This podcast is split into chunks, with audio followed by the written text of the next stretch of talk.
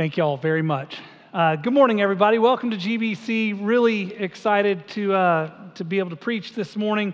Uh, that, that's one of my favorite songs that we sing as a congregation. I, I just love it, and mostly I love it just because uh, of the congregation's participation in it. It is profoundly encouraging somehow for me. So, so thank you for that. Um, we have, before, before I forget, we have a baby dedication immediately after this service. So um, I, I, know that a lot of people are rushing out to lunch, and I get that. Um, if you can stay, it's a huge encouragement to the families that are uh, dedicating their children. And basically, in a, a baby dedication, we are we are asking God to save our children by grace through faith in Jesus Christ. And then we are also asking um, Him to help us to raise our kids in houses that, that just exude the grace of God and, and the hope and the joy that we have in Christ. And so uh, that's what we're doing. We would love for you to, to stay around if you can to participate. Let me pray now, and we will turn our attention to Joshua chapter 5 and first part of verse of chapter 6. Lord, I pray this morning that, that you would make our, our souls receptive to the truths that you give us in Joshua chapter 5 and 6, so that our lives might be changed and so that the lens through which we see the world would be, would, would be colored by your gospel and your goodness and your sovereignty and, and your amazing grace. Father, uh, help us not just to go through the motions today. I, I pray that we would uh, quiet our souls before you and and that your word would speak to us in some profound ways. Um, help us, Lord, in the end of this to, to look a little bit more like your son Jesus. And we pray this in Jesus' name. Amen. Does anybody here know the song Joshua Fit the Battle of Jericho? Joshua Fit the Battle of Jericho. Jer- you, you heard? How many of y'all have heard that song before? Raise your hands. Okay, so like this is so much more encouraging.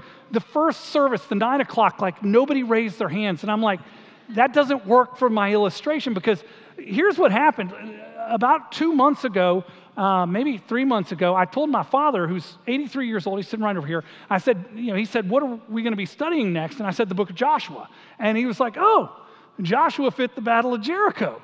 Jericho, Jericho. And I'm like, that's kind of weird. I mean, my, my dad is many things. A, an Old Testament scholar probably isn't one of them, okay? And, and, and yet he knew right away Josh fit the battle of Jericho, Jericho, Jericho. And I, I didn't know that song. I, I wasn't really even that familiar with the story. I, I then went to my daughter, Annie Kate, who's 18, and I, I asked her, hey, do you know this song, Joshua fit the battle of Jericho? And she was like, Dad, Everybody knows that song. And I'm like, not everybody knows that song. I had to look it up on YouTube. Like, a, and, and she's like, everyone knows that song. And, and so I'd say to her, the nine o'clock service, she says to me, the 1045 service, everybody does seem to know that song. I, I was, I was surprised. It's, it's, it's, not my daughter, Annie Kate. It's, it's not my father, Lou Brazelton. Lots of people know this heretical song. Joshua chapter 5, verses 13 through 15. We're going to figure out why. When Joshua was by Jericho, he lifted up his eyes and looked, and behold, a man was standing before him with his drawn sword in his hand. And Joshua went to him and said to him, Are you for us or for our adversaries? And he said, No but I am the commander of the army of the Lord. Now I have come. And Joshua fell on his face to the earth and worshiped and said to him, What does my Lord say to his servant? And the commander of the Lord's army said to Joshua, Take off your sandals from your feet, for the place where you are standing is holy. And Joshua did so. Well, these verses are the introduction to the guy who really fit the battle of Jericho, Jericho, Jericho. That, this is the guy. Now, you should be asking, who exactly is this guy? Well, the text in verse 13 says he's a man, And he's not only a man, he's a man who is wielding a sword. So presumably, he is a man who is fit for battle. Now, he goes on in those verses, and you read it. He calls himself the commander of the army of the Lord. I'm going to give you a, a tip here, okay? If, if we're in the middle of the book of Joshua, and Joshua, for the most part, has been the leader of Israel for a little while now, and all of a sudden, right before he starts his first major battle, he sees someone he doesn't recognize. He says, Whose side are you on? We'll get into that in a second. And, and then this guy says, I am the commander of the Lord's army. You can know it's not just a man. Okay, I, am just telling you right now, something else is going on here. He is the commander of the Lord's army, so that means he's not just a man. Okay, so who is he? The word commander. The word commander can mean a lot of things. It can mean chief, it can mean ruler, it can mean captain. Commander is a, a fine translation. It can even mean prince. Okay, prince. And we doesn't really tell us that much. Ultimately, what this word commander does tell us is that this guy is the one who has all authority over the Lord's army. Now, that's a big deal. Like the, the host of heaven is the Lord's army, that, that he is the commander of, of the Lord's army, like that, that's a really big deal. Okay, so you just need to know that this is not business as usual for Joshua, and it, it shouldn't be business as usual even as we read it for us. Some people, some people would say that this guy is an angel. Maybe Gabriel, maybe, maybe Michael, something like that, like one of the, the head honcho angels. I actually don't think that's what's going on. I think this is what theologians call a theophany. A theophany is an appearance of God in the Old Testament, basically. Like Jesus is the ultimate theophany, okay? So God took on flesh and dwelt among us. That's, that's the ultimate theophany. This is a pre incarnate appearance of God. It, it might be a pre incarnate Jesus, but one way or the other, it's God, okay? Joshua asks, you might, might be asking, well, how do I know this? Here's my point. Joshua asks, What does my Lord say to his servant? We read that. What does my Lord say to his servant? You know, the word Lord is Adon. In Hebrew, it's a Greek uh, Hebrew word, Adon.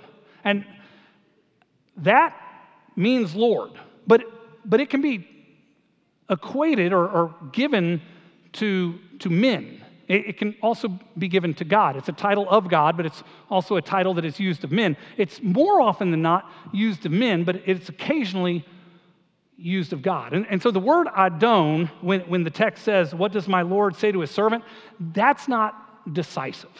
Like we, we can't really know for sure whether it is God or a man or an angel just from Adon. But in Joshua chapter 6, verse 2, the text clearly says, quote, the Lord said to Joshua, and then it goes on to say what he said.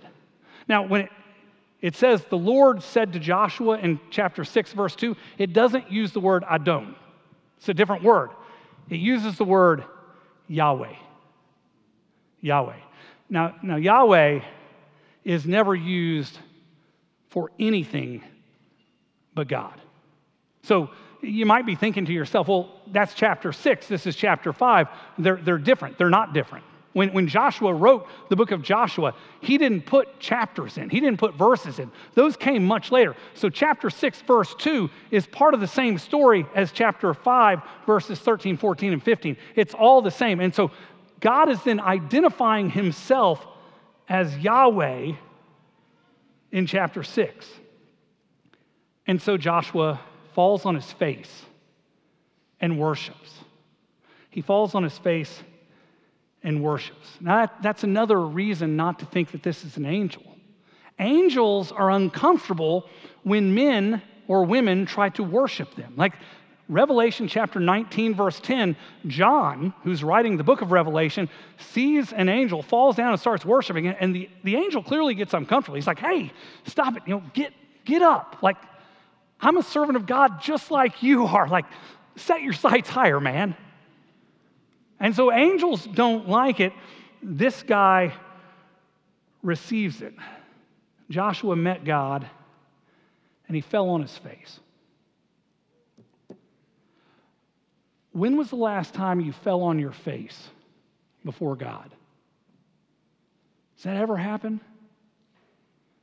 Does it, does it, does it ever happen? I wonder if we've cheapened God. I wonder if we've made him so accessible. And by the grace of God, he is accessible, but may, maybe we've gone too far. Ha- have we forgotten that God is holy? Have we forgotten that he's holy? Uh, look, I, I mentioned this three or four weeks ago, so I'm, I'm not going to hammer real hard on this. But when we understand the holiness of God, we appreciate the grace of God all the more. It's not God is gracious and accessible or he is holy. He is holy, and therefore the grace of God, which bridges the gap between his holiness and our sinfulness, we appreciate that all the more. R.C. Sproul once said, Only once in sacred scripture is an attribute of God elevated to the third degree. Only once is a characteristic of God mentioned three times in succession. The Bible says that God is holy, holy, holy. End quote. That's, a, that's a, a quotation, a reference to Isaiah chapter 6. Holy, holy, holy is the Lord God Almighty. And an angelic host is screaming that to each other. Holy, holy, holy is the Lord God Almighty is, is that the God we worship? Like, are, are you aware of, of how different God is? Holy, holy ultimately means that He's different, he, He's not common. Like, you, you, you've got fine china, that would be holy. It, you, you don't pull that out for like regular days. God is different than us. He, he's not accessible. Only by the grace of God, which bridges the gap, do, do we stand before Him with any hope of survival. Now, here, holiness isn't just speaking to his set apartness, it's, it's also speaking to his sovereignty. Like, holy is the Lord Almighty. He's different than us. There are things that we want to do that we can't do. Like, there are, there are things more and more these days that I just can't do anymore. You know, like, I, I can't do it. But, but even on my best day, when I was at peak condition, you know, peak intellectual capacity, there are things that I've just never been able to do. I have limitations. There are no such limitations with God. That's part of what makes Him holy. I think as a church, we would be well served to cultivate our appreciation of God's holiness. Like if, if we would spend time, because culture isn't just going to instill this in you on its own. You're going to move fast. You're going to think God is common. You're going to think God's lucky to have you in heaven. But I think if we will cultivate our appreciation of God's holiness, I think if we understand how great and how different He is, I think it will enliven our worship. And what I mean by that is people who have a high view of the holiness of God, they're never bored in worship. Like when you came in today, are you like, okay, it's Sunday, you know, this is what I do because I'm a Christian. I'm going to go through the motions. We're going to do a greeting, we're going to do two songs, an offertory, and you know, testimony by London today. That's a little bit of an aberration. And then we're going to do two more songs, and I'm going to listen to a sermon, and then I'm going to go to lunch. It's just what I do. But if you, if you came today with that sort of expectation, I'm a dutiful Christian, I'm going to do this, maybe, maybe you need to come with a greater appreciation of the holiness of God so that when you come into this room, you're like, whoa, God is among us in a profound way when the saints of God gather as church to talk about His Word, to talk about His purposes, to talk about the mission of the church. God is here.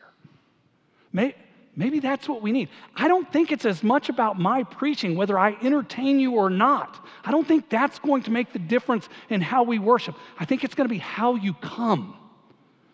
Do you understand that God is holy, holy, holy? I think it'll enliven your worship. Look, I think it'll enliven your lives. I think you'll stop compartmentalizing your, your spiritual life from the rest of your life. I think you'll go into Monday through Saturday thinking as you go into work, the living God is with me. How can I be afraid? How can I be afraid? If the living God goes before me and he is holy, holy, holy, he is capable of anything, he is capable of everything that he wants to do, and he uses me for his good purposes. That makes life really exciting. If you're bored at church or in life, this might be the key. It really might. Joshua is going to ask the commander of the Lord's army, a theophany, an appearance of God Almighty, perhaps a pre incarnate Jesus. He's going to ask him two questions, and both of the answers that he's going to receive are actually a little bit surprising. They're just a little bit surprising. Let me focus our attention on these two questions. In Joshua 5:13, the second part of it, Joshua asks the commander of the Lord's army, who he's never met before, Are you for us or against us? Are, are you for us or are you for our adversaries? In essence, he's saying, Whose side are you on? You got a sword drawn. I can understand why he asked the question. You, you on our side or their side? The commander of the army of the Lord a theophany, possibly a pre incarnate Jesus Christ, answers an either or question Are you for us or are you for our adversaries? An either or question. He answers it no. That's a violation of protocol. It, it's either this or this, and he's like, no. Now, I'm, I'm going to kind of try to contextualize this, okay? We're a largely white church, which I think is to our detriment. Because of that, when, when we think about the commander of the Lord's army saying no, we think of him as like saying no. It's kind of no. I don't like that, okay? I'm going to kind of try to contextualize this. I want you to think of the commander of the Lord's army with a toothpick in the right side of his mouth, a la Dusty Baker, okay? And he's not gonna say, no. He's gonna say, nah. Okay, there's a, a huge difference between no and nah. You, you get it? Like, I think, I think this is actually, in my mind's eye, really cool and really tough. What does he mean by answering an either or? Nah he's basically saying that this is our opportunity to repent of the God is my co pilot bumper sticker that you have on your car. That's what he's saying. Like, if, if you've got a God is my co pilot bumper sticker, take a razor blade and just scrape it off. And, and then when you scrape it off, burn it, okay?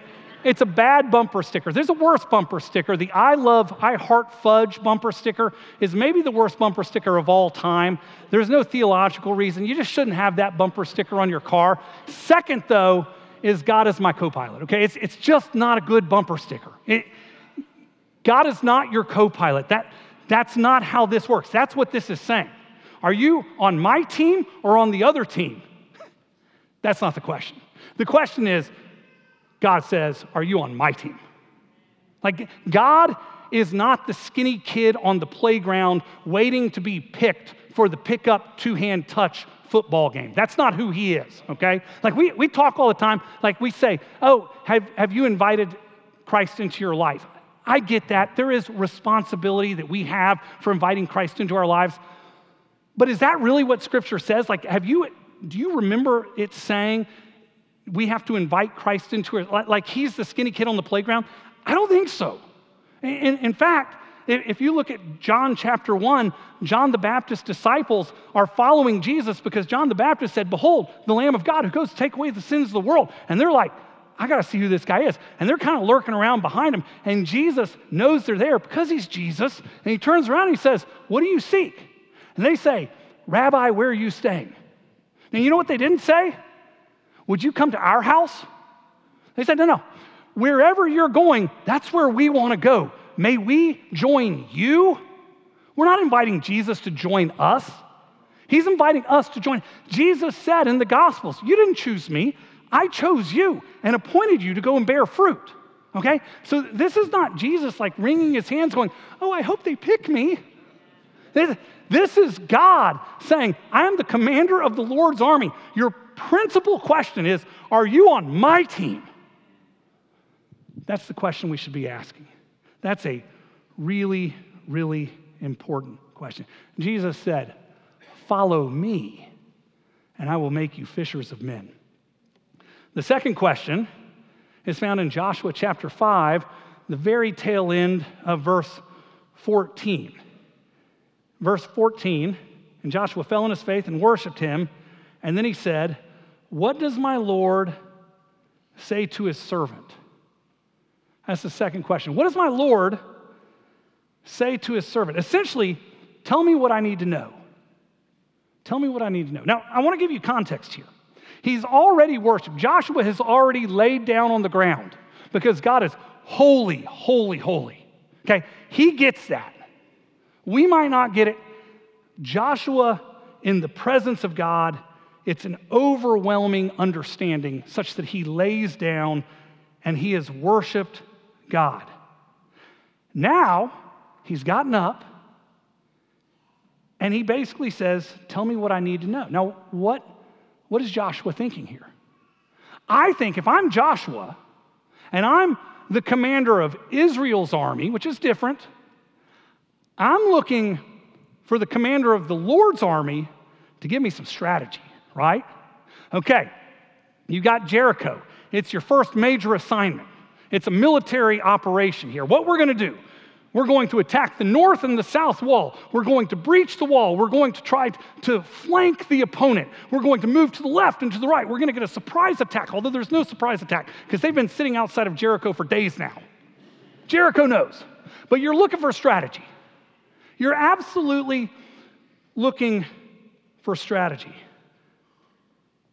What does my Lord say to his servant? Verse 15 And the commander of the Lord's army said to Joshua, Take off your sandals from your feet, for the place where you are standing is holy. Take off your shoes. That's the great strategic direction that the commander of the Lord's army gives Joshua. Take off your shoes. What does that mean? I get that you worshiped. But you don't leave worship behind when you go out to do battle Monday through Saturday. This is still about God. This is still about God's holiness. This is holy ground. This, by the way, is a parallel between Moses and the burning bush, where he was asked to take off his shoes there because he was standing on holy ground. But ultimately, God is saying, not so fast, a la Lee Corso. This is still about God and his holiness. A holy God is your strategy. That's the point. Boy, are you willing to live with that as your singular strategy? Look at Joshua chapter 6, verse 1. This is kind of a sidebar. It's an interruption of the dialogue that Joshua and the commander of the Lord's army are having. And it, it, it kind of breaks out of that dialogue and says, Now Jericho was shut up inside and outside, because of the people of Israel. They already knew that Israel was out there.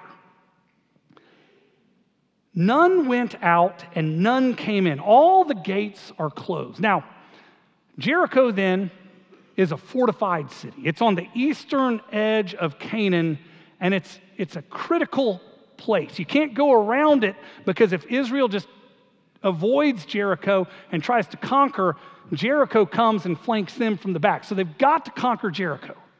They've got to conquer Jericho. The problem is, Jericho has a high wall all the way around it. I mean, a big high wall. Like when the people of Jericho built the wall, it was not a decorative wall, it was, it was a wall meant for fortification. They built it high enough where they thought this would be impossible for marauders to come in and knock down. That, that's why you build that wall. It's, it's a wall designed for fortification. A fortified wall around Jericho is impossible to breach. That's why they built it. It's impossible to breach without God. Ultimately, verse 1 is there basically to be a reiteration of the River Jordan. If you were here a couple of weeks ago, you know that Israel got to the edge, to the eastern edge of the River Jordan, and it was flooded. It, it's maybe a mile wide across its flooded terrain, and it's humming. These people are desert people. They can't swim across that. It's, it's a mile wide and flying. It's, it's a huge rapid. But God parts the water.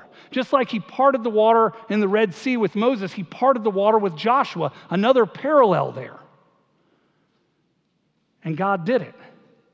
And now they come to Jericho, and it's the same song, second verse. Without God intervening, this seems impossible. Chapter 6, verse 2. And the Lord said to Joshua, See, I have given Jericho into your hands with its king and mighty men of valor. What? It's a 15 foot wall all the way around. Look at the wall. You own these people.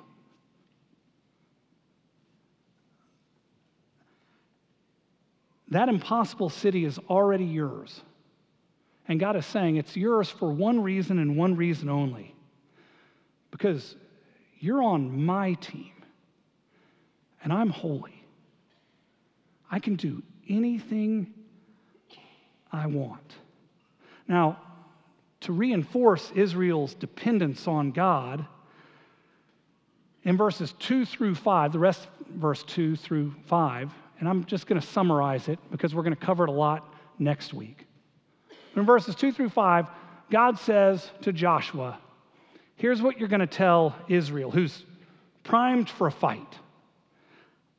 You're going to tell them that they're going to take a daily stroll all the way around the perimeter of that really tall, seemingly impossible wall.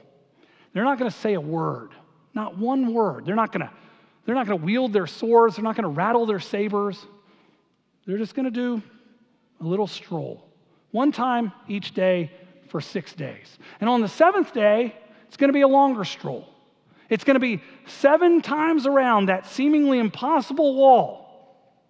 You're going to have some priests there, and they're, they're going to have trumpets, shofars, it's like a ram's horn, like that. They're going to blow the shofars at some point after seven laps. And then all at once, all the mighty men of Israel who have been taking strolls every day for seven days now, they're going to yell. You might be asking, what are they going to yell? We don't know. We don't have any idea. It, it might be something like, God is great. Could be. It, it, it could be something like, now. I don't know. It could be something ridiculous. The text doesn't say. And the reason the text doesn't say is because it doesn't matter. It doesn't matter. They're just supposed to yell. And at that point, the walls don't fall out, and they don't fall in, they fall straight down. And, and not on the north and the south, the whole thing. The whole thing just collapses in on itself after the people of God go all together. It, it's kind of funny, right? It's, it's, it's like a little silly. That's, I think, the point. That's, that's the Battle of Jericho. That's, that's all we get. That's the Battle of Jericho. Joshua didn't really fight the Battle of Jericho, did he? He didn't. He told some people to walk around in circles for seven days. Joshua didn't breach the wall, did he? There's no record of Joshua breaching the wall. God just made the wall collapse. God just made the wall collapse.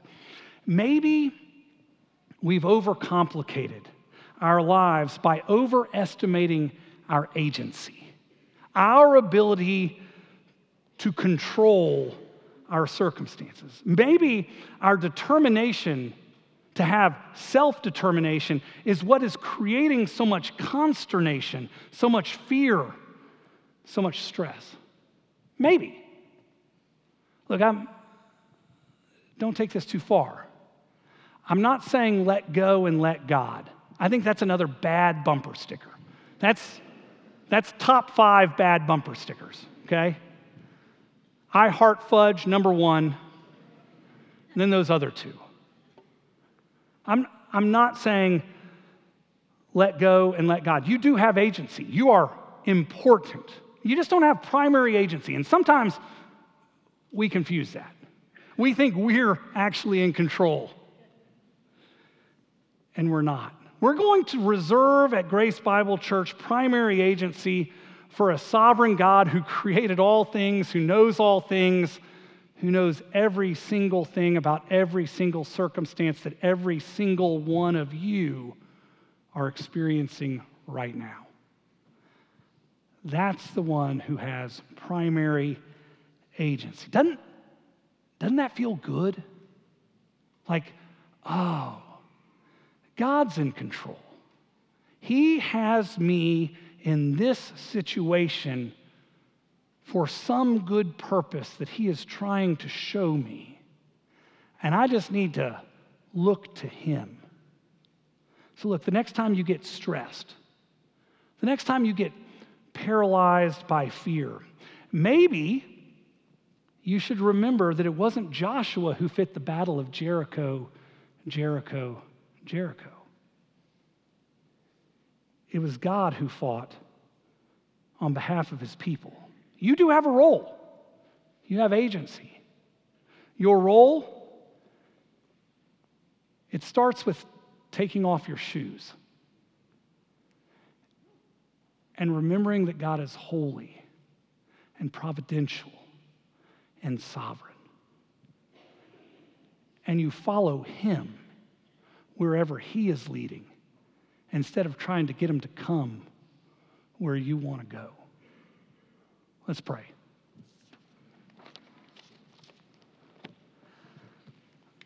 Father, that is so easy to believe on a Sunday morning at Grace Bible Church.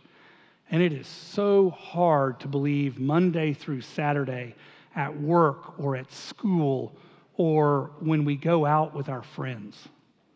Father, I pray that our good theology would not be forgotten when we leave this place. I pray that we would take your sovereignty and your holiness and your goodness and your providence